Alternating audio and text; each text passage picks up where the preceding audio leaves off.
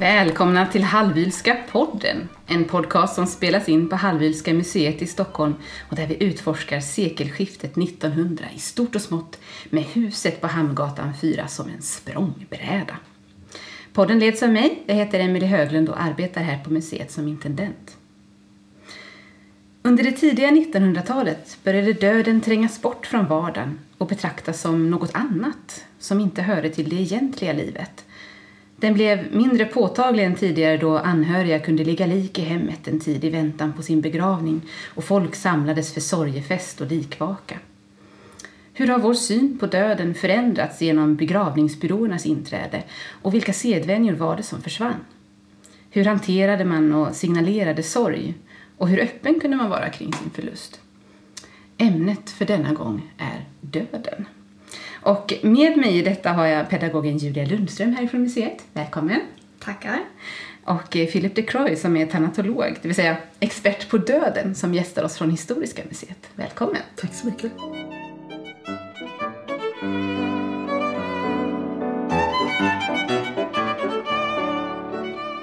Om vi eh, som vanligt börjar en tid innan eh, förändringen så att säga kommer och tittar på det sena 1800-talet när döden ännu var ett relativt naturligt inslag i livet. Hur såg eh, synen på döden ut då? Hur, hur var relationen till döden och de döda? Alltså, framförallt så är ju döden betydligt mer närvarande då än vad den är nu. Nu har vi en väldigt stor distans till döden, det kommer vi till lite senare. Eh, men här finns en nyfikenhet och samtidigt en oro för att tala om det på ett alltför detaljerat sätt. Man brukar historiskt prata om Noa-ord, ord man inte uttalar för då kan det komma till liv och i det här fallet så kan det vara döden som ironiskt nog kommer till liv. Genom att prata för mycket om döden, genom att prata om den, manifestera den så kan någon i ens närhet faktiskt falla död till marken och det vill man ju inte göra sig skyldig till. Så man håller en viss eh, distans till döden pratmässigt och man håller den ganska nära hjärtat. Man vill inte locka den till sig alltså? Precis. Men hur talade man om döden efter att den hade skett redan? Var det fortfarande tabubelagt att tala om, om sorgen och förlusten? Eller? Nej, men det, det märkligaste kanske det är att man inte får sörja för djupt. Det anses inte riktigt lämpligt och ju finare kretsar, jag tänker nu på Hallwylska museets eh, familj som, som bebodde det här eh, palatset, så vad är det tydligt att sorg är någonting man ska ha behärskad. Det är viktigt, alltså känslor ska ju behärskas i borgarskapet och i aristokratin. Det är viktigt. Och i synnerhet när det gäller sorg därför att när du, om du begråter någon för mycket då finns risken att ens själ inte får komma vidare till Gud. Utan att den fjättras mellan liv och död. Det vill man inte vara ansvarig för. I synnerhet när det gäller barn så vill man inte det. Och gråter man för häftigt och utgjuter tårar på den döda kroppen då kan kroppen fastna. Och det vill man absolut inte vara med om. Särskilt inte när det gäller barn. Och, och, orsaken till att man inte får begråta barn för mycket det är för att där ska man ju glädjas för att barnen har sluppit genomlida eh, vad ska man säga, jämmerdalen på jorden och fått gå direkt till Gud. Och man pratar till och med om att de får små kronor direkt av Gud, att de kröns i himlen. Och då ska man inte gråta, då ska man ju glädjas något som jag kan tänka mig säkerligen är ganska svårt att faktiskt leva upp till. Om vi dröjer oss kvar lite i eh, det här tidevarvet innan begravningsbyråerna också så fanns det ju ett annat sätt att också ta hand om de döda när det var mer någonting som familjerna eh, skulle ordna. Är det någon som vill berätta lite om, om det? Vad det fanns det för runt omkring begravningen då? Det, det är det som är den stora skillnaden kan man säga att döden idag är professionaliserad och distanserad. Döden då är i allra högsta grad närvarande i vardagen. Man dör i sitt hem, man vilar i en säng eller en kökssoffa om man har det lite trängre med yta. Eh, i, sin, i, i, i miljö, närmiljön. Och det är de anhöriga som måste hantera det här både fysiskt och sorgemässigt och ritualmässigt och vem ska bjudas in och så vidare. Där finns det en rad ritualer. Exempelvis att när man har dött så ska det ju, man har ju då eh, inför döden, alltså när någon ligger inför sin död, då ska man ju vaka. Och då sjunger man salmer, man läser bibelord, man skickar med andlig färdkost inför eh, dödsögonblicket. När person, och då har ju också den döde, eller döende möjlighet att påverka hur ens begravning till exempel ska gå till och om det är något man ska tänka på eller skicka med. Sen när det väl är gjort då sker ju väldigt mycket märkliga ting kan man säga. Dels så ska det ju skickas dödsbud. Då är det en inte familjemedlem som med hög hatt springer genom byn och berättar. Och den här höga hatten ska då signalera att någon är i sorg och att man ska ta emot ett dödsbud. Och den viktigaste mottagaren av det dödsbudet det är klockaren för han ska ju då ringa själaringning. Eh, och själaringningen går ut på då att dels annonsera att någon har dött så att alla ber för den personens själ.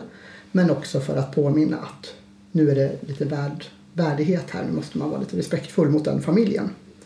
Eh, samtidigt hemma i bostaden då ska man ju tvätta liket efter den avlidne. Och när man har gjort det då kommer den kanske mest, ska vi säga, från vår tid annorlunda ritualen. Alltså att man badar i likvattnet med familjen. Helst tre gånger före solens nedgång. Det anses skyddas, skydda kroppen och de kvarvarande mot onda andar, mot demoner men också mot engelska sjukan och, och andra sjukdomar. Jag är inte medicinare så jag vet inte detta men jag kan gissa att man kanske snarare blir mer sjuk än mindre av att bada i, i likvatten. Under vilket tidevarv ägnar man sig åt det här? Länge. Eh, det här gör man under hela eh, 1600-talet, 1700-talet och en bit in på 1800-talet. Sen är det lite olika beroende på samhällsklass. Det här är framförallt allmogen eh, som, som roar sig med detta. Det pratas också ibland om, i vissa skrifter kan man läsa att man till och med ska ta sig en slurk av likvattnet för att verkligen rena kroppen inifrån. Det låter ju som något man kanske ska låta bli egentligen. Ja, det skulle man vilja göra i alla fall idag. Ja, det här är ju en sedvänja som jag inte tror att vi har några spår av här i hushållet. Men eh, det vi har spår av är ju hur man hanterade Walters död.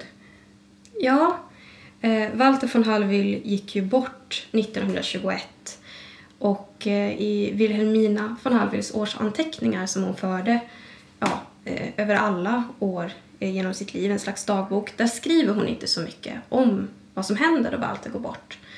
Hon säger att ehm, ja, allt som kom sedan efter att han dör, det kan hon inte beskriva till det var rysligt. Det får någon annan skriva om. Och tittar man i utkasten för hennes årsanteckningar då finns faktiskt en sån beskrivning. Inte gjord av Wilhelmina själv utan av en av de som arbetade med katalogen, en kvinna som heter Signe Berglöf. Och hon, hon har då fått uppgifter från husan i hemmet som, som berättar vad, hur det gick till efter att Walter gått bort. Ehm, precis som du nämner så, så verkar det ha varit väldigt eh, avancerat vem som ska vara på plats och kontaktas när och i vilken ordning. Eh, vi får höra att innan Walter dör, dagarna och dygnen innan, så eh, mår han ju inte bra. Det står till exempel att natten till den 19 februari kände greven ångest och oro och han gick upp för att tala med grevinnan. Eh, dagen efter så gör han en liten kort biltur för Wilhelmina tänker att det ska göra honom gott. Eh, och han kallar familjen till sig på något sätt så att eh, både eh, mellandottern Ellen med familj och yngsta dottern Irma med familj bor i huset under de här sista dagarna. Eh, äldsta dottern Ebba eh, befinner sig också i stan men de kallas till eh, vid valda tillfällen. Så. Ehm, och natten innan Walter går bort, den 26 februari, då beskrivs det att eh, det var en lugn natt. På morgonen eh, var pulsen bra, hans temperatur var på 39,2 grader. Men hela dagen ligger han som i dvala. Och sen, den 27 februari, står det Greven avled klockan 7.15 förmiddagen. Von Geijers och Rosvalls hade legat kvar över natten Bud skickades till von Eckermans. Grevinnan och fröken Ida Ose fördes genast till professor Rosvalls hem. Greven fördes ner till sitt inre kontorsrum. Balsameringen skedde samma dag. Greven låg på Lide Parad i sitt kontorsrum.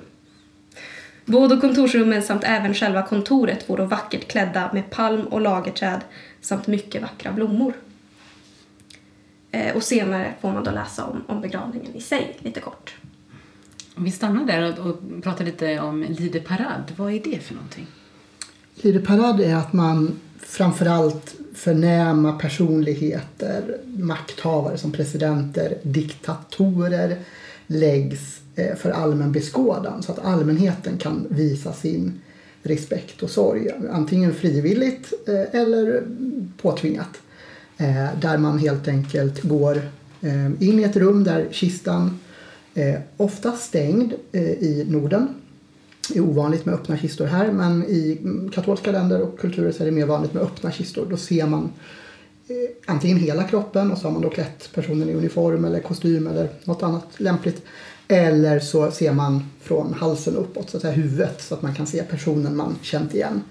Eh, och så har man då möjlighet att, att ge, visa sin respekt och sin vördnad genom att gå ett varv runt kistan och sen lämna, lämna rummet. Ibland finns det också kondoleansböcker där man kan skriva en sista hälsning till, till personen. Den senaste personen att ligga på Lideparad för allmänheten i Sverige och i Stockholm var prinsessan Lilian. Eh, då man kunde gå in i västra valvet på slottet och, och visa respekt för henne. Och då låg hon mellan 12 och 3 tror jag en onsdag eller fredag. Så att, ja, det var ju mest för stockholmarna då. Hur länge brukar man ligga på Lideparad? I Sverige är det ju så pass ovanligt att det finns ingen direkt tydlig regel för det. Eh, men i det här fallet då så var det ett par timmar. Eh, det förekommer i vissa länder, i till exempel Sovjet, eh, med Sovjetdiktaturer diktatorer så, så förekom det ju flera dagar, veckor, kanske till och med månader. Men då kräver det att man balsamerar kroppen ganska, ganska tajt så att, så att det finns något att titta på som är inte alltför skrämmande eller otäckt. Och hur vanligt är det att man, att man använder den här seden inom borgerskapet?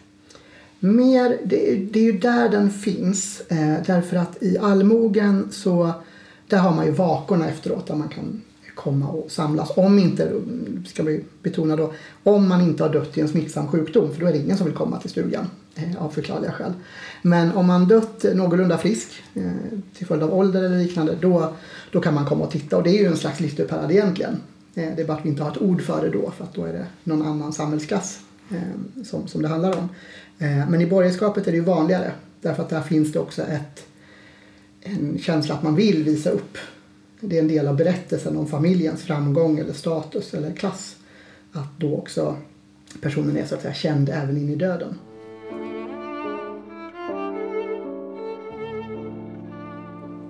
Och när man har en sån här Lideparad då ska väl också huset dekoreras kan jag tänka mig på ett särskilt sätt.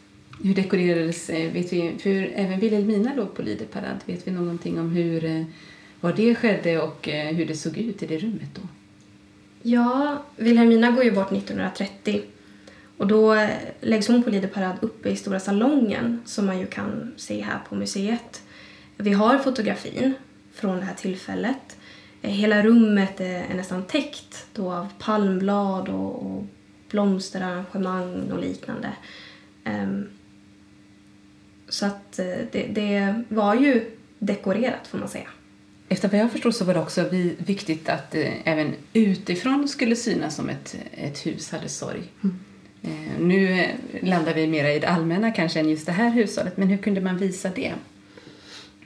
Ute på landsbygden och även här i Stockholm så var det vanligt att man majade för den döde. Då reste man granar eller granris eller tallar och liknande eh, som en allé upp mot huset och även utanför huset och så kunde man lägga på golven inne i, bostaden. Eh, och sen när man väl för bort kistan mot sin sista vila för den sista resan då var det vanligt att man byggde äreportar i grönt och blommor eh, och också att man kastade ris efter kistan. Den ritualen lever ju kvar än idag fast nu kastar man det på brudpar som ett tecken för lycka och välgång i det stundande äktenskapet istället för inför den stundande resan in i dödsriket. Eh, så där finns ju ett arv. Eh, Och på ett sätt påminner det om det du berättar om, om Wilhelminas eh, pyntning av, eller ja, inte hennes egen, men husets pyntning av hennes Lideparad-salong. Eh, och eh, det, det finns ju motsvarande, det finns ju sådana här fantastiskt eh, vräkiga metoder av det. Gustav IIIs begravning till exempel i Slottskyrkan ett stenkast härifrån. Det var ju granris, eh, granar längs hela väggarna i Slottskyrkan så han byggde upp en norrlandsskog i Slottskyrkan och sen gjorde han en stjärnhimmel i taket. Eh, där Polstjärnan var den enda stjärnan som lyste över hans enorma byst där han stod staty då uppe i taket. Och då var det ju symbolen då att han var eh, Nord, Nordstjärnan, den nordiska kungen, endast underställd Gud. Eh, Och det är ju en extrem, eh, extrem påkostad variant av att, att eh, maja för, för en död person. Att klä in en hel kyrka. Men kan man så kan man. Om vi stannar kvar lite i landsbygden, hur kunde landsbygdens sorgefester te sig? Ja, men där är det ju många ritualer som man måste beta av när, inför att någon dör och sen när eh, personen har dött. Utöver, man kan också bli förvarnad om döden ska sägas. Det finns något som kallas dödsvarsel som man kan ha hört äldre släktingar berätta om. Det kan vara att man drömmer om att man skottar i snö. Eller att man gräver en grop. Det är ett tecken på att man är på väg att dö. Eller att någon ska dö i ens närhet. Ehm, I Astrid Lindgrens eh, Bröderna Lejonhjärta där kommer det varslet som en duva som landar på fönsterbrädet inför att, vad heter han, Karl tror jag han heter, karaktären, ska dö. För han är ju eh, lungsjuk av något slag. Ehm, så dels finns det ju sådana grejer. Det finns mycket eh, man måste tänka på. Man måste klippa håret och bränna, bränna bort det. För att man föreställer sig att det finns demoner som kan befästa håret. Ehm, och det vill man inte vara med om. Så då klipper man av det och bränner det. På den som är sjuk eller döende menar På, på döende personer.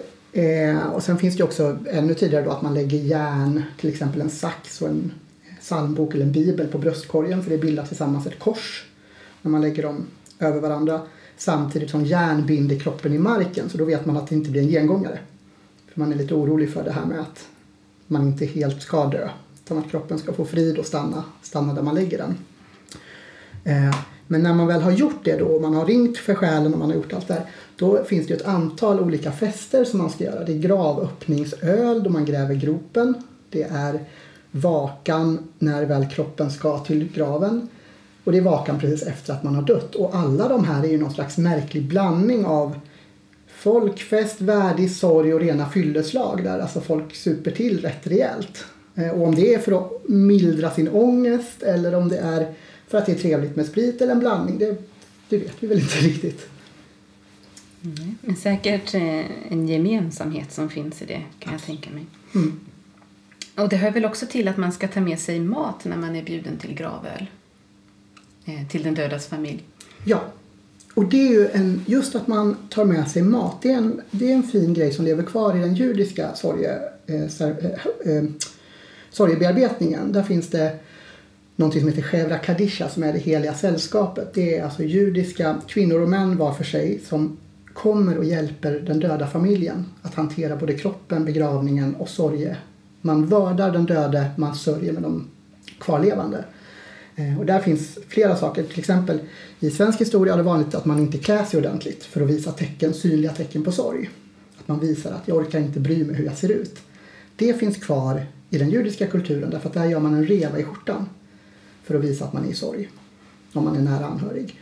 Eh, man kommer hem med mat till de anhöriga, både då i Sveriges historia och i den judiska kulturen.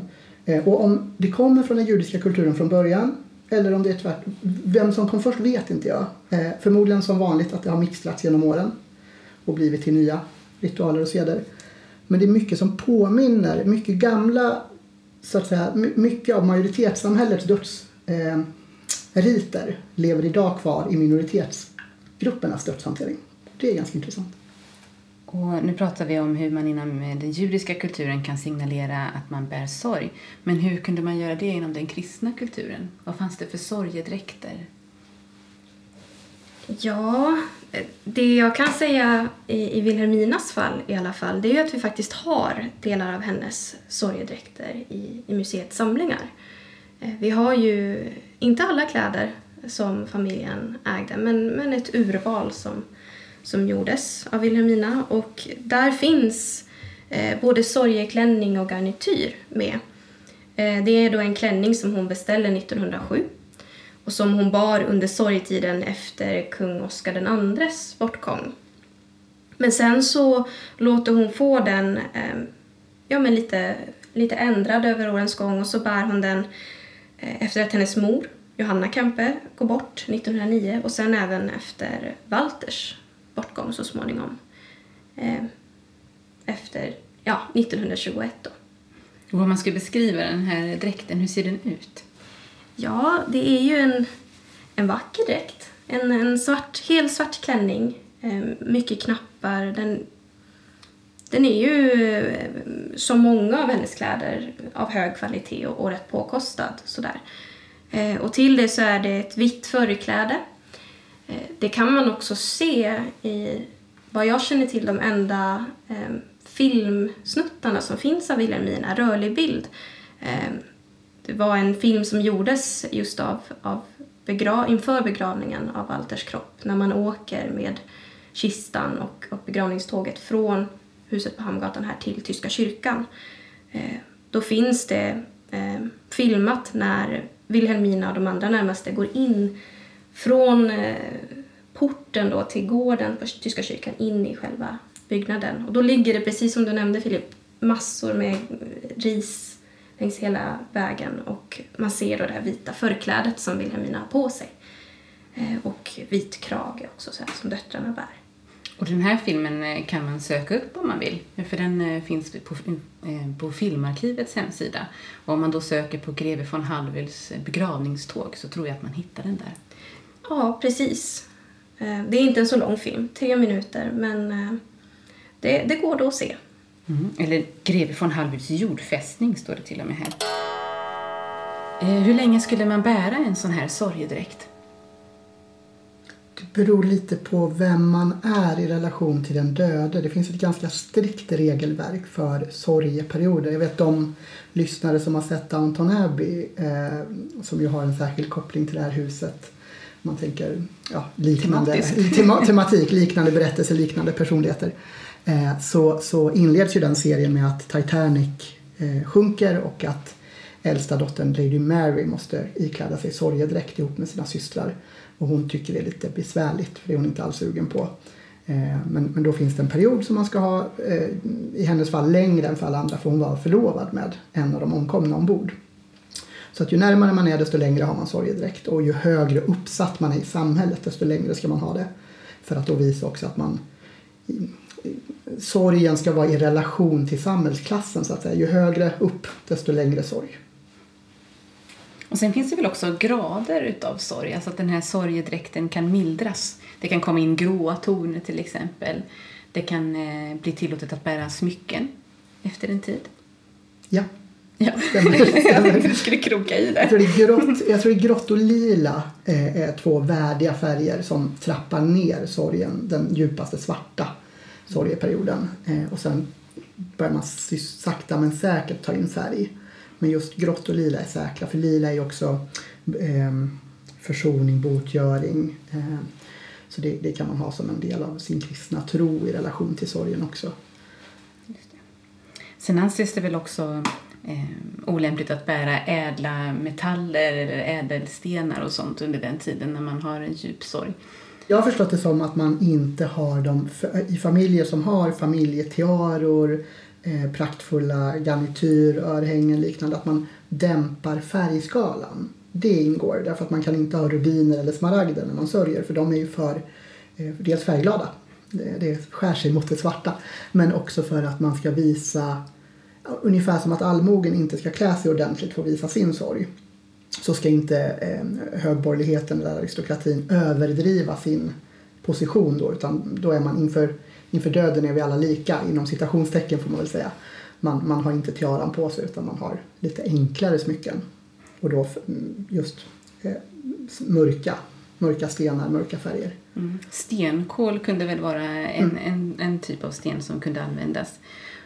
Och i våra samlingar så har vi också en del armband av ebonit Eh, som, som ska då vara sorgesmycken från 1860 1870-talet tycker jag är lite spännande eftersom det är ett sånt helt nytt material då. Att man hittar ett användningsområde för det också inom smycken. Eh, men å andra sidan så påminner den ju lite grann om, om stenkolen i utseende och eh, egenskaper. egenskaper. nu har vi pratat lite om hur man, hur man klär sig om man bär sorg, men hur klädde man de döda då? Det beror på vem man är. Återigen, Sverige har varit ett samhälle som har varit djupt segregerat av klass, kön eh, exempelvis. Eh, två centrala element. Och, och där är det ju så att ju förnämare du är i livet desto förnämare är du också i kistan. Eh, ska, särskilt om du ska ligga på Lido Parade så är det vanligt till exempel att man har jackett. Det är ju en sorgedräkt. Eh, I England heter den till och med morning coat.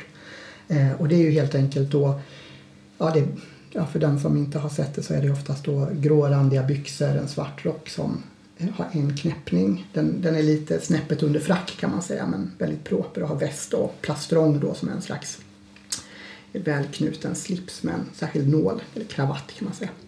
Eh, och det har ju herrarna då ofta. Damer begravs ofta när det är då eh, förnämare kvinnor i eh, vackra kläder, dräkter, klänningar och liknande. Men då lite, lite värdigare färgval. Man har inte den röda, rubinröda sammetsklänningen på sig när man begravs. Det anses nog lite olämpligt så. Så att man, man även där så eh, de får ju, om man ska säga en skillnad mellan de som blir kvar och de som ligger döda så att säga, det är ju att de döda ska visas från sin bästa eh, nivå, sitt vackraste jag. Medan de kvarvarande ska ju visa sig från sin lite ödmjukaste sida. För att stanna i sorgen, för att visa att man är, att man begråter den som gått så att säga. Mm. Och det kunde också vara lite olika hur man klädde sig beroende på vilken ålder man var i. Absolut. Var man i konfirmationsåldern så hade man kanske sin konfirmationsklänning på sig. Och om man nyligen hade stått brud så kunde man klä sig i sin brudklänning också mm. i kistan. Och det är ju nästan det är så outsägligt sorgligt att, att behöva se någon som stod inför sitt, eller precis kanske hade haft sin lyckligaste dag och sen så kort senare så, så, så ligger man där. Det var ju inte meningen. Och det där kan sägas också det, i, i Svenska psalmboken eh, som är gemensam för många trossamfund, framförallt de stora Svenska kyrkan och de gamla frikyrkorna och sådär. Eh, där fanns en, en sång, jag kommer inte ihåg numret nu, men den heter Så snart for min fröjd sin kos. Och det är ju en begravningssång att, eh, att sjunga tillsammans vid barnbegravningar. Och det var ju så vanligt eh, genom, eh, under många perioder av Sveriges historia. Idag behövs ju inte den. Och därför finns den inte heller kvar i psalmboken. Och det är ju en stor glädje naturligtvis att den inte behöver sjungas i så stor utsträckning. Under en period så, så dekorerade man kistan också lite grann som att det verkligen var en vila man skulle gå till. Att man kunde ha en kudde och ett täcke till och med. Det görs mycket fortfarande. Det, det finns, ja, absolut. Det finns eh, i, i, Sverige, I USA är det väldigt vanligt därför att där har man ju som regel öppen kista även vid själva begravningen. Eh, och då är det ju en kudde som oftast en vit sammetskudde och så har man täcke och eh, sen så eh, har ju de en helt annan tradition också det att det finns professionella liksminkare och plastikkirurger som fixar till så att de tar bokstavligt på att bli den vackraste versionen av sig självt in i kistan men lite mer eh, ja, eh, med hjälp av knivar och, och sminkredskap så att säga. Eh, men det förekommer även i Sverige. Ett annat täcke som har kommit tillbaka nu det är vårtäcket. Eller sorgetäcket, alltså att man lägger något över kistan. I eh, kungliga kretsar eller aristokratiska kretsar kan det vara en flagga. Nationsflaggan i prinsessan Lilians fall med kronan uppe på eh, kistlocket. På en hyllie då en kudde, en sammetskudde. Eller kanske i Wilhelmina och Walters fall, möjligtvis, jag vet inte, men deras vapensköld skulle mycket väl kunna funnits på ett tyg som eh, sveps runt kistan. Eh, på samma sätt har det, det har nu kommit tillbaka både alltså hos allmänheten i Sverige och det finns flera skäl till det. Det ena är ekonomiskt. Då behöver man inte lägga så stora pengar på en väldigt exklusiv kista. Och det är många som tycker att det känns onödigt eller inte har möjlighet att göra det. I synnerhet som majoriteten låter kroppen kremeras och då bränner man ju upp kistan. Och då känns det ännu mer onödigt. Det andra är på grund av klimatengagemanget hos många svenskar att man vill inte lägga enormt, man vill inte såga ner för mycket träd utan det ska vara så enkel kista som möjligt för miljöns skull också. Och då passar det ganska bra att klä in i, i bårtäcken och sådana finns ofta att låna i kyrkor så det är inget man behöver sitta och trockla ihop hemma på sin kammare utan det kan man kontakta sin, den församling man ska begravas i om man begravs i kyrkans ordning eller i någon kyrkas ordning. Annars kan man nog kanske kontakta eller prata med sin begravningsentreprenör och få, få hjälp med det. Det är väl också något som man ser mycket i militära sammanhang, när det är militära begravningar, att man har en flagga just. Absolut. Vi har sett det på eh, många hemvändare från olika, alltså jag tänker Afghanistan till exempel, när stupade soldater kommer hem både till Sverige och till USA framförallt då, så, så har det varit oftast på flygplatser som man sett bilder med insvepta flaggor, eller kistor med flaggor runt om. Och just det här med kistor, det är ju någonting som blir obligatoriskt eh, under den här perioden, alltså det tidiga 1900-talet. Och det kunde ju också vara då ett sätt att eh, markera sin klasstillhörighet just i valet av vilken typ av kista. Absolut. Och periodvis har det till och med varit så mustigt, om man brist på bättre ord, att när det var barn som dog, då var det gudförälderns uppgift, eller gudfaderns oftast, uppgift att snickra ihop den här kistan eh, personligen. Och samma med då vuxna, då var det de anhör, närmast anhöriga som gjorde det. Problemet med det här är ju att de flesta av oss är inte särskilt hantverksmässigt skickliga så att de här kistorna är man får flisor i fingrarna, de är ojämnt sågade, de är ojämnt tillverkade och det är inte alltid säkert att man har mätt upp rätt djup. Så rätt ofta har man tvingats ta till våld för att få ner kroppen i kistan till slut. Så det är en ganska otrevlig upplevelse. Ännu mer blir det, framförallt hos kanske mindre bemedlade familjer där den här kistan måste av utrymmesskäl snickras i samma rum som den döende ligger i och väntar på döden. Så då ligger man där och väntar på sin dödsstund till tonerna av sin egen kista. Och det kanske jag inte hade velat göra, personligen i alla fall. Och när det här blir någonting som är obligatoriskt då blir det mer någonting som man köper sig till. Ja, försvinner den här sedvänjan att man eh, tar fram den tillsammans. Precis, då börjar ju också, i samband med det så börjar också det som vi senare ser som en professionalisering av döden. Att den flyttas ut från våra hem, ut från våra familjers närmaste krets att ta hand om till att professionalisera. Att det är andra som hjälper oss. Eller tar över helt och hållet själva hantering, svepning, tvättning och så vidare. Eh, och där ingår ju det. Eh, och idag, är, idag finns det ju en uppsjö av olika kistor men det är ändå inte så stor variation. Det finns en begravningsbyrå på Östermalmstorg, man ska inte säga vilken så vi inte premierar någon särskilt. Men det finns en eh, begravningsbyrå på Östermalmstorg som har en lackröd kista i skyltfönstret. Eh, och det är ju ett nytt uttryck för de kanske lite modigare som vill, som vill färdas med lite fart in i dödsriket. Eller ett steg tillbaka till att göra döden till någonting offentligt. Absolut.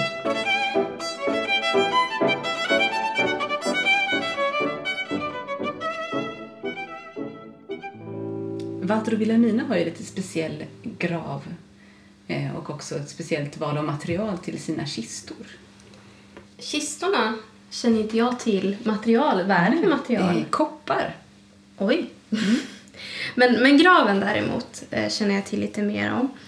Eh, paret låter ju bygga ett, ett mausoleum helt enkelt på Västerljungs kyrkogård som ligger då i närheten av eh, godset Erikslund där de bodde Eh, de 16 års tid, eh, de får det i gåva strax efter de gift sig, eh, Erikslund. Eh, och den här graven då, eller mausoleet, det är det syns, om man säger så. Det är byggt av granit, rödgrå granit. Och det är format som en stor pyramid och ligger eh, rakt framför det finns ett stort öppet fält eh, och det ligger just bredvid kyrkogården kan man säga, som i direkt anslutning men ändå tydligt markerat att här, här är det någonting lite annat. Eh, men det här mausoleet, det byggs eh, strax efter att Walter har dött. Det är under uppbyggnad när han går bort. Så han gravsätts ju först i Tyska kyrkans gravkår och flyttas sen till mausoleet när det är färdigt.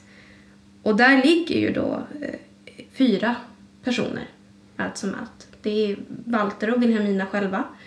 Sen är det deras tredje barn i ordningen, Elma, som hon hette, och slutligen fröken Ida Ose, som jag nämnde innan, Wilhelminas sällskapsdam.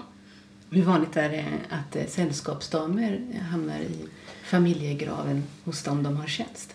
Tämligen ovanligt. Det är ett ganska radikalt drag. Eh, och, och det ligger ju i den här familjens berättelse att ha ganska radikala inslag på sina håll. Eh, inte minst i kulturyttringar, i stöd för släktingar och, och liknande. Man tog människor under sina vingar som kanske hamnat lite i, i skandal eller i, ja, på skam av olika slag. Eh, och, där de inte haft samma inställning. Eh, om man ser till historiskt så finns det ju eh, naturligtvis finns ju tjänstefolk eller än mer trälar från vikingatid. Men de är ju i allra högsta grad ofrivilligt nedslängda så de har man helt enkelt dödat. När herremannen i huset har dött så har man slagit ihjäl dem för att skicka med in i dödsriket som arbetskraft. Så att inte stackaren ska behöva jobba bara för att han har gått och dött. Utan då, då får de följa med. Men det är ju inte jämförbart riktigt. Det här låter mer som en eh, respektfull eh, kärlekshandling mot någon man tyckt mycket om och haft en fin relation till än en, en motsvarighet än tidigare. Ja, man vill ju se det som ett eh, tecken på att hon verkligen räknas till familjen snarare än att hon ska fortsätta sin tjänst. Ja. Men om man tittar på eh, döden och hur man hanterat döden i den här familjen, i den här samhällsklassen, då känns ju döden som någonting som är väldigt offentligt. Man har lideparad, man har den här påkostade eh, gravplatsen. Eh, men samtidigt är det ju inte någonting som berörs där jätteutförligt i det efterlämnade materialet som vi har. Som du sa Julia, så, så skriver ju Wilhelmina att det som följer efter Walters död måste någon annan berätta om. För, eh, för att det var för hemskt för henne att nämna. Och inte heller går hon särskilt djupt in på när hon förlorar ett barnbarn. Nej. Det nämns bara helt kort. Och jag vet inte hur utförligt det, det står beskrivet om dottern Elmas död. Ja, det man kan säga när man läser i det här materialet, alltså Wilhelminas årsanteckningar, eh, det är att genomgående så, så nämner hon väldigt kort när personer i hennes närhet dör. Det är, oftast står det bara noterat med, med datum och, och att en person har gått bort. Att den här och den här dagen dog. Hmm. Eh, och jag tänker på ett sätt att, att särskilt då i Walters fall när hon skriver att det här är för rysligt för mig att tala om.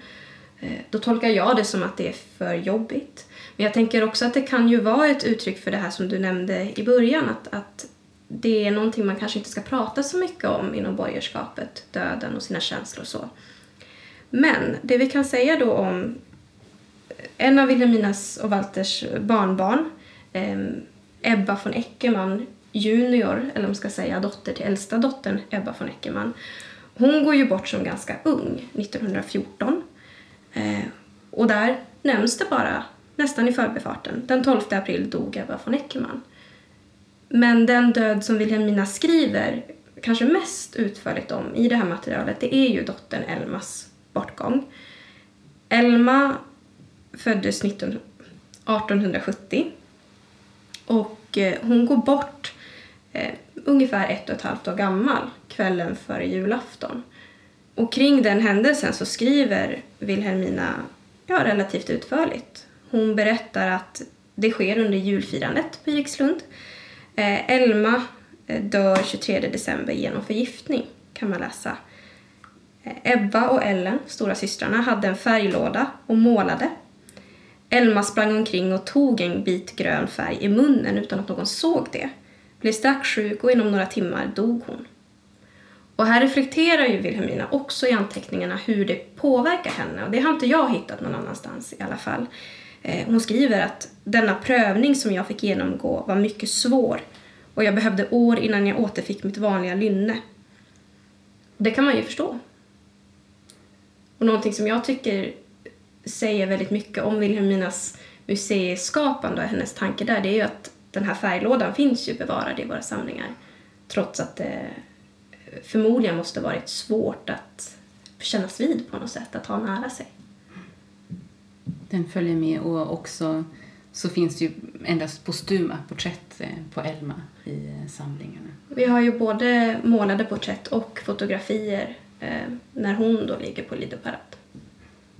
Intressant. Är, är, är de här anteckningarna som hon skriver då där hon beskriver sitt känsloläge är de menade som en del, jag tänker när hon testamenterar sen hela fastigheten till att det ska bli museum och bevaras för framtiden. Är det meningen att vi ska få ta del av de här eller är det mer saker hon hållit nära hjärtat och delat med make och vänner eller hur? Det här är, nog meningen att vi ska ta del i och mycket av det är ju mm. skrivet i efterhand också som jag förstår. Att hon sammanfattar åren på något sätt. Så att det här är nog inte skrivet eh, i stunden skulle jag Nej. säga. Och det kan ju också vara något sånt som kanske gör det lättare att skriva mer utförligt om det är något som inte händer som har hänt väldigt långt bort i tid snarare än mm. bara, bara några år kanske eller så. Mm. Samtidigt som du kan förklara det kortfattade i många fall att eh, det finns ju såklart en medvetenhet om att det här materialet kommer att följa med in i museet och då kanske man inte vill vara alltför personlig utan det är för eftervärlden. Mm. Ja, det säger någonting om hennes person och det som det här museet handlar mycket om, tänker jag mig att det här är en exceptionellt eh, modig person som gör mycket avsteg från kutymen även om hon håller sig naturligtvis med vissa inom regler och ramar så att säga. Men, men att skriva så känslosvallande ändå, eller utlämnande om sina djupa känslor om en personlig sorg, det är väldigt ovanligt i den här samhällsklassen och den här tiden. Um, och det har det varit länge. Man ska, känslor är något man ska hålla. Det, det visar på att man är civiliserad. Eh, att man klär sig ordentligt, man vet vilken ordning besticken ligger och man hummar inte vid maten. Man sitter inte och smackar och ger uttryck för hur gott det är eller att det är översvallande. Utan man, man är stillsam och, och tillbakahållen för att visa att man är en civiliserad varelse och inte en sån där som de på landet som tror på vättar och mm. går på toaletten i skogen och sånt som man föreställer sig att allmogen gör. Inga okontrollerade rörelser eller plötsliga skratt. Nej. Men du nämnde ju det förut också att, eh, att, ge uttryck för sin sorg kunde vara någonting som skapar ett problem för den döda och binder anden till sig. Är det här någonting som, en föreställning som man har också i borgar, borgerskapet som ligger till grund för det här beteendet? Eller är det mer det här civilisationstanken? Alltså, det är nog svårt att säga exakt var gränserna går därför att även borgerskapet har ju sina rötter någonstans. Eh, oftast innan man har blivit, alltså borgerligheten i allmänhet, högborgerligheten i synnerhet växer ju fram med industrialisering med den nya tiden. Eh, innan dess så är ju alla mer eller mindre bönder, om än mer eller mindre fina sådana. Eh, men det man vill väldigt tydligt i sekelskiftets borgerskap det är just att markera att man är civiliserade man är i staden, man är någonting annat än de på landet. Eh, men det sitter ju såklart traditioner viskade från en generation till en annan om vad man gör och inte gör.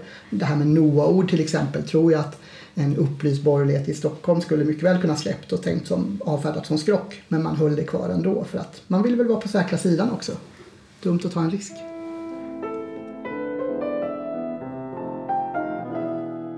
Tänker att även idag så kan ju döden vara ett ämne som kanske inte är tabubelagt per se. Men ändå någonting som man gärna undviker. Eller man undviker svåra ämnen som sjukdom, eh, döende och förluster i samtal med de som är drabbade av det. Ofta tror jag för att man eh, i någon sorts välvilja inte vill rikta fokus eh, mot eh, lidandet. Men, men kanske också för att vi inte längre i allmänhet delar erfarenheten på samma sätt som man gjorde förut. Vi har pratat lite grann på museet om, om det här inför inspelningen och just den här tanken på att förlora ett barn. Eh, där måste ju stäm, vad ska man säga? Där måste ju eh, erfarenheten vara helt annorlunda i vad man kan förvänta sig för stöd och förståelse ifrån sin omgivning nu kontra för hundra år sedan. Jag tänker idag är det så ovanligt men när Vilhelmina förlorade Elma eh, så kunde ju det ge ett sätt för henne att kanske sedan möta dottern Ebba i hennes sorg över sin förlust. Att man delar den här erfarenheten. Vågar vi spekulera någonting om det? Det bygger i sådana fall på också att man är i en position där man orkar, vågar och kan dela sin sorg och smärta. Att mor och dotter inom aristokratin i det här fallet kan dela sin erfarenhet av att förlora ett barn. Eh, och det vågar inte jag ta gift på att de kunde. Det, vad som sades enskilda rum, det är ju en sak. Men vad som finns dokumenterat och vad som finns nedtecknat här mer än hos andra. Eh, men jag tänker också att det är ju du är ju något på spåren där också att om man tittar döden människor har ju ett livslångt partnerskap med döden oavsett om de har en djup religiös tro eller tror på en gud eller flera eller absolut ingen alls. Eh, och det är väldigt tydligt att just döden är något som berör människor oavsett samhällsklass, kön, position, yrke etc. Eh, och om man tittar på vilka nationella, eller när människor kommer samman i Sverige, då handlar det oftast kring döden. De nationella trauman som Sverige har, Estonia-katastrofen, mordet på Olof Palme, mordet på Anna Lindh, eh, tsunamikatastrofen och nu senast då terrorattentatet på Drottninggatan handlar ju om att någon eller några har dött, slitits ifrån oss under omständigheter som vi inte accepterar eller kan förstå eller greppa. Eh, och jag tror det var därför som till exempel vid tsunamin tror jag det var som kungen höll ett väldigt bejublat, eller bejublat, men väl mottaget tal för han pratade självutlämnande om sorgen efter sin pappa. Och att man inte kunde prata om det i hans familj. Det hörde inte till den generationen och klassen att göra så. Så han har aldrig fått bearbeta att hans pappa blev eh, avled, alltså helt plötsligt försvann, rycktes bort. Eh, vilket ju också förändrade hans liv markant eftersom han då blev kung eh, av förklarliga skäl mycket tidigare än vad han hade planerat. Eh, så det ställde ju hela hans liv på ända från den dagen. Och ändå kunde man inte prata om det. Han, han berättar att han och hans mor aldrig pratat om det överhuvudtaget. Eh, och det måste ju vara ett enormt sår. Jag tänker att döden för människor samman, men det är den offentliga döden. Det är den vi måste hantera gemensamt. Det är då kyrkorna blir fulla oavsett man tror eller inte.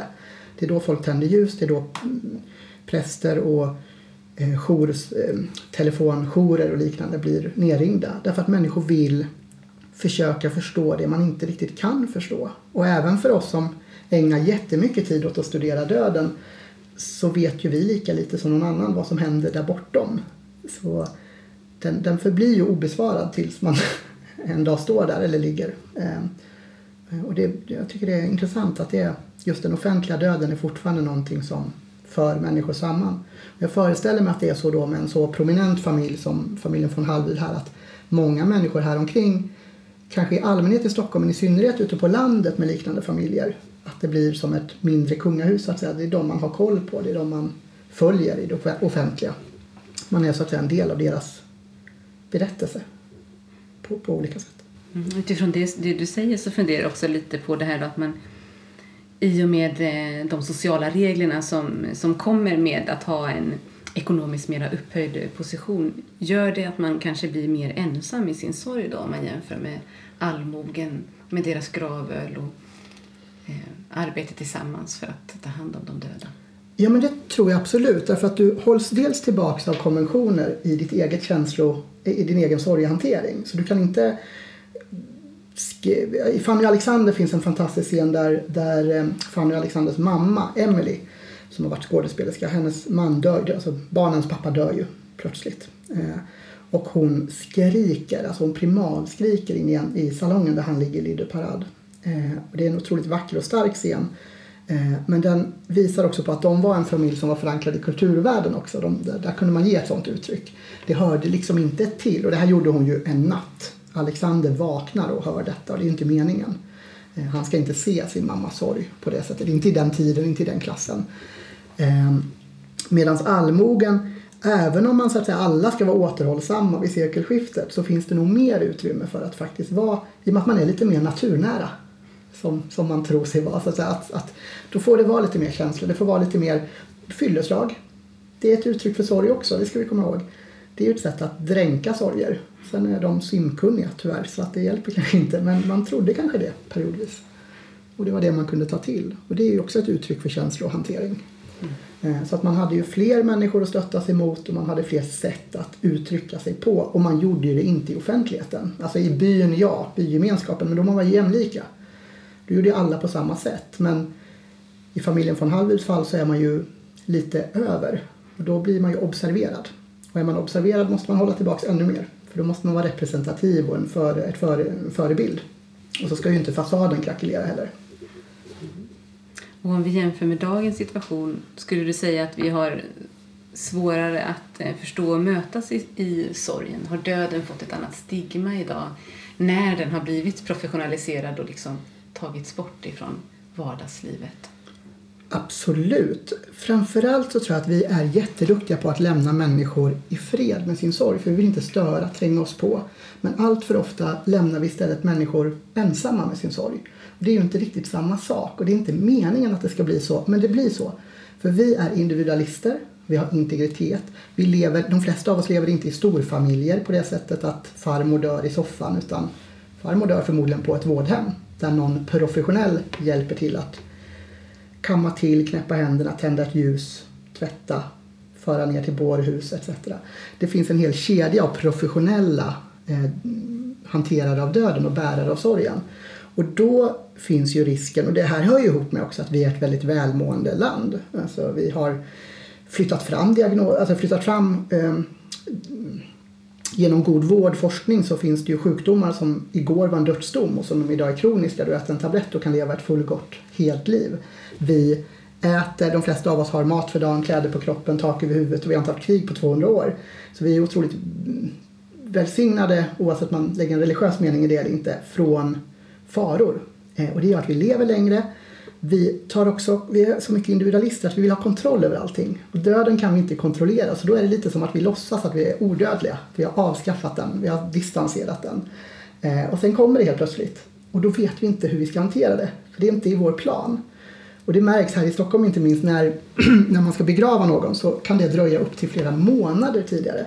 Därför att det skulle trängas in mellan konferensen med jobbet och golfrundan och sen så är det barnens match och sen så är det Lucia-tåget och sen så ska vi åka på nyårsresa och sen så, så till slut reglerade man ju det där. Så att nu finns det ju regler för hur länge man måste, får vänta. Därför att det handlar om kroppen, det handlar om utrymme och det handlar om respekt för den avlidne. Eh, och det där säger ju någonting. Döden passar inte in. Den kommer olägligt och vi vill inte ha med den att göra riktigt. Mer än i kontrollerad form. Penny Dreadful, morden i Midsummer. Vi vill kunna stänga av och stänga på som vi själva vill. Då tar vi kontrollen över döden. Här är den okontrollerad och påtvingad. Då är det, då är det otrevligt.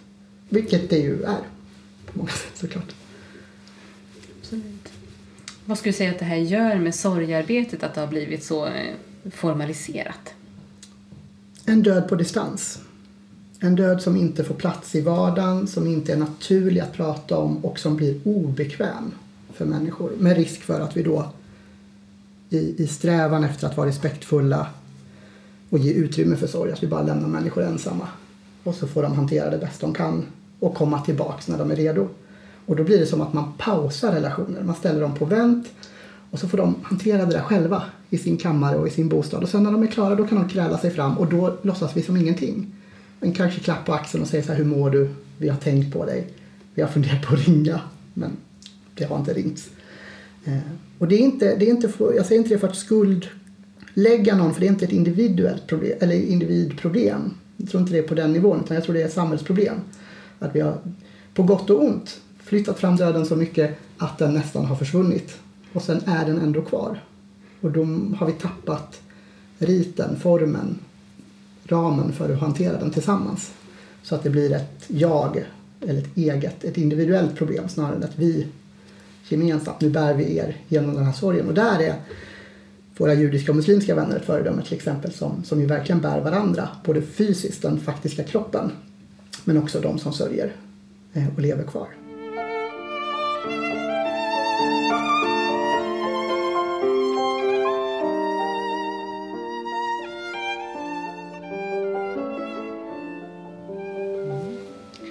Samtidigt som den här förändringen sker i samhället eh, och döden formaliseras och den samtidigt ska placeras utanför vardagens händelser så är den ju ganska påtaglig under det tidiga 1900-talet som ju drabbas av ett världskrig och också epidemin spanska sjukan som tar många liv. Och då är det ju i båda de här fallen mycket unga människor som dör. Eh, särskilt då i spanska sjukan där de som har ett starkt immunförsvar är de som drabbas för att det gav en överreaktion i immunförsvaret. Så det är annars friska unga människor som går bort och går bort ganska snabbt. Eh, och det måste ju också ha gett döden en särskild närvaro samtidigt som den hålls på avstånd. Jag tänker att eh, de här händelserna under 10-talet måste ju eh, kommit väldigt plötsligt i mångas eh, liksom, ja, oväntat helt enkelt. För att första världskriget som krig, det, det var ju inte unikt sådär men det var ju liksom ett storskaligt krig som förs på ett annat sätt om man jämför mot 1800-talets krig. Som ju var ganska korta i regel men här blir det extremt utdraget och, och det är liksom industrialiserat med, med kulsprutor och, och stridsgas och sådär. Ehm, och att man hela tiden fyller på med soldater. De som dör måste ersättas och så vidare. Och sen när det egentligen har lagt sig då kommer ju spanska sjukan som Ja, nu är ju inte jag heller någon medicinare men, men det är väl det man räknar som den dödligaste epidemin vi känner till i modern historia med uppskattningar på ja, vad är det, minst 50 miljoner döda globalt. I Sverige tror jag det är 35 000 ungefär som dör på en period av dryga två år. Och som du säger Emelie, att det är unga, annars livskraftiga människor som dör. Så jag tänker att det måste ju tvingat fram något slags annat eh, förhållningssätt till just de här dödsfallen i alla fall. Ja men precis och, och, och, det är ju det blir så påtagligt. Här kommer döden tillbaka mitt ibland oss in i alla samhällsklasser, i alla yrkesprofessioner, i alla, alla familjer. Eh, döden är ju på så sätt väldigt rättvis och jämlik därför att den slår hårt oavsett du är hög eller låg, rik eller fattig, bildad eller obildad. Alltså det spelar inte så stor roll. Eh, en pandemi är en pandemi. Eh, och i det här fallet så var det dessutom så märkligt att det är som du sa de starka med starkt immunförsvar som, som slogs ut först. Det är vad jag vet är ganska unikt eh, som, som fenomen.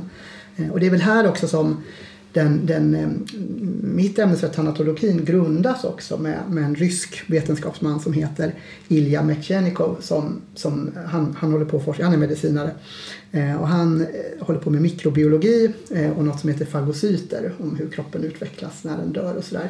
Och då börjar han propagera starkt för att vi måste utforska döden. Och det här är ju oerhört kontroversiellt att göra det naturligtvis. Döden ska man ju inte tala om, man ska inte se den i vitögat etc. Och helt plötsligt så är det någon som sticker ut hakan och säger att det här ska vi forska på, det här ska bli organiserat och systematiserat. Eh, och det här har ju spridit sig. Idag kan man ju vara tanatolog, kan man ju studera som medicinare. Då tittar man ju på eh, biologiska och medicinska eh, åldrandet utifrån åldrandet och döendets processer utifrån biologi och medicin. Man kan göra det som sociolog eller etnolog. Då tittar man kanske på traditioner och föreställningar. Man kan göra det som teolog, eh, religionsvetare där man tittar på riter, myter, eh, skrock, vidskepelse, traditioner kring så. Eh, och det är, det, det är ju ett barn av sin tid som lever kvar än idag men som verkligen har sin storhetstid då. Därför att man måste utforska det man ställs inför helt plötsligt. Och också just det att det är ungdomar som dör. Det döttrar och söner och syskon och det tar ju folk, inte på sängen för det har man varit med om förr. Men att det kommer tillbaks, att det slås så skoningslöst, att det inte bara handlar om krig. För det är ju det vanligaste när unga, framförallt då män förut har, har stupat så har det ju varit på slagfältet. Nu dör de i, i hemmet. Mm. Utan, eh, vad ska man säga, ära och sak som de strider för. Utan, Eh, och det här var ju också någonting som helt saknades inom läkarutbildningarna, sätt att hantera de som, som var döende. Och, och, saknas inte, jag ska inte säga, men det märks en skillnad. Jag eh, träffade en palliativ överläkare här om, eh, förra veckan, vi hade ett annat samtal och då eh, märker man att det är så extremt stor skillnad på de som jobbar i den palliativa vården, alltså vård i livets slutskede. De läkare är ju oerhört bekväma och trygga med att samtala om döden. Men till och med bland läkare, etablerade läkare, erfarna läkare så är det jag har förstått det som att läkarprogrammet har lite den utmaningen att hur, hur samtalar man, hur ger man beskedet att någon ska dö? En fru, en sambo, en dotter. Till, och hur gör man det finstämt? Hur gör man det inkännande? Och det är naturligtvis någonting som, det är också så att tiden inte alltid medier och det är hetsigt temperament och det är hög arbetsbelastning så det är inte så. Men det kräver en viss fingertoppskänsla och medkäns empatiförmåga och det är inte alla läkare som har det. Det finns många som har berättat att de fick ett cancerbesked det liksom slängt i ansiktet precis när de kommer ur chocken lite grann och börjar ställa frågor då piper i personsökaren och så måste personen iväg. Eh, så att det finns, det finns nog många av oss som behöver jobba på vår förmåga att tala om döden i, i allmänhet. Mm. Det finns mer för ämnet att göra helt enkelt. Jag tänkte att vi skulle slå an en kanske lite muntrare ton och fördjupa oss lite mer i skrock kopplat till ämnet. Du har ju redan varit inne på det lite grann. Ehm, men jag är säker på att det finns mer att säga. Och tittar vi på det här huset så finns det väl lite olika tecken. Dels används ju inte det gemensamma sovrummet efter Walters död fast personligen tror jag inte att det har så mycket med skrock att göra mera som att det kanske att man kanske ville att tiden skulle stanna redan då i det här rummet och så Wilhelmina eh, tar istället sovrummet in till sin sällskapsdam. Eh, men det finns ju också berättelser som, som i alla fall pekar på en respekt eller kanske till och med lite rädsla för döden i det att Ida, när hon lämnar sig sitt livsslutskeende, inte längre ska bo i just det här huset utan hon skickas bort. Mm. Eh, när, när den här sällskapsdamen Ida eh, på ålderns höst blir sjuk så ser Wilhelmina till att hon får flytta ut till en eh, våning här i närheten. Eh, så hon får inte bo kvar i huset på Hammargatan. Hon transporteras hit dagligen, får liksom umgås. Men sen ska hon hem till sig igen. Eh, och jag har läst eh, från vissa att eh, man har tolkat det som att som att Wilhelmina kanske ville undvika att någon fler skulle dö i huset. Det, det sägs ju ganska ofta att Wilhelmina, hon var ju skrockfull. Och många menar att hon var väldigt rädd för döden, tror jag. Det uttrycks ju på olika sätt. Eh, när det gäller det här med skrock till exempel så eh, har hemmets chaufför berättat i sina memoarer att han, han visste att möter man liktåg på bilfärden då ska de undvikas. Vilhelmina vill inte se sånt. Och han skriver att ibland går det ju inte att undvika. Då, då gör det inget, eller det hjälper inte att hon tittar bort för dagen är ändå förstörd. Liksom, så att, eh, hon, hon ville inte se av sånt. Och eh, hon eh, beskriver ju också flera eh, nära döden-upplevelser på något sätt. Dels vid en tågolycka på 1870-talet då den tänkta vagnen spårar ur. Eh, men då har Wilhelmina haft någon inkänning som hon säger att, att vi ska flytta framåt eh, till en annan kupé. Eh, men hon är väldigt rädd för att åka tåg efter det. Och samma sak då koppling till bilen, att man är med om en bilolycka på 10-talet och då är hon också rädd för att åka bil ett tag enligt chauffören. Med kopplingen till döden. Då. Högst förståeligt kan man ju känna. Men är det här någonting som är vanligt? Att det, skulle det betyda otur att möta ett liktåg? Absolut. Eh, och man vill inte se, det finns ju en sed i nästan alla religioner och kulturer att man stänger ögonen på den avlidne. Det har säkert sett i, inte annat i filmer och sådär. Man försöker stänga igen ögonlocken och traditionellt har man till och med sytt igen dem ifall de inte stänger sig naturligt så att säga. Att Eh, och det gör man för att man ska inte se döden i vitögat. Och det här knyter an till det. Att hon vill inte se döden därför att då, då närmar man sig den. Då kommer man hela tiden. Och det där är ju den där balansgången historiskt mellan prata om döden, vara öppen, att hantera det som är naturligt och samtidigt hålla den på så otroligt stor distans. Därför att den är mytomspunnen. Eh, den är ju det. Det finns ju massa skrock och vidskepelse kring döden. Alltså, det vanligaste väsendet det förekommer i Astrid Lindgrens sagor till exempel mylingar odöpta barn som slagits ihjäl av en mor som på grund av hederskultur skulle kunna bli utstött ur gemenskapen eller familjen om hon föder ett barn utanför äktenskapet. Hon, eh, det finns många exempel på mödrar då som fött i Lund. Eh, man, har rört, man har gömt sig då under en period medan man växte och sen föder man till exempel i ett kalkbrott. Otroligt obekväm plats. Och så tar man och slår ihjäl barnet direkt när det kommer ut då. Eh, och sen gömmer man det vad det än man är. Och därifrån kan det komma suckar, skrik, klagan från ett spökbarn då, ett barn som är odöpt. Och då hamnar det ju då först under den katolska perioden i limbo, alltså ett, ett mellansteg mellan innan så att säga helvetet och, eh, där man snurrar runt i vindtunnlar eh, och det vill man ju inte eh, såklart. Men, och på landsbygden så var det vanligt under golvplankor man gömde barn där och man kan, man kan hitta små barnskelett med till exempel saxar över bröstet på det här temat med att lägga, lägga järn på kroppen för att hålla det i marken. Ehm, och sen finns det ju lyktgubbar, osaliga andar som återvänder och flyttar tomtgränser mellan framförallt bondgårdar men även gods och gårdar och sådär. Ehm, den, den eh, vackraste och lite märkligaste myten eller skrocket jag känner till om döden är ju att, och det här är vitt spritt i många sammanhang, det är att du dör, alla människor, vi dör på den, exakt det klockslag som vi föddes. Så att, eh, och, och det finns ju inget belägg för eh, alls. Men det är en ja, ganska vacker berättelse att man, man sluter och börjar livet på samma, samma klang, på samma klockslag. Med det så tror jag att vi rundar av för den här gången men samtidigt lovar vi att återkomma med nya avsnitt som kan passa vid den här tiden på året. Eh, nu när vi spelar in det här här på museet så står vi ju inför allhelgona. Eh, och kanske inte att vi återvänder så mycket till just den fysiska döden och hur den trängs bort från vardagen, men väl andarna som bjuds in i dess ställe. Tack så mycket för att ni har lyssnat till oss och tack Julia. Eh, tack Filip för att ni ville vara med. Tack för att vi fick vara med.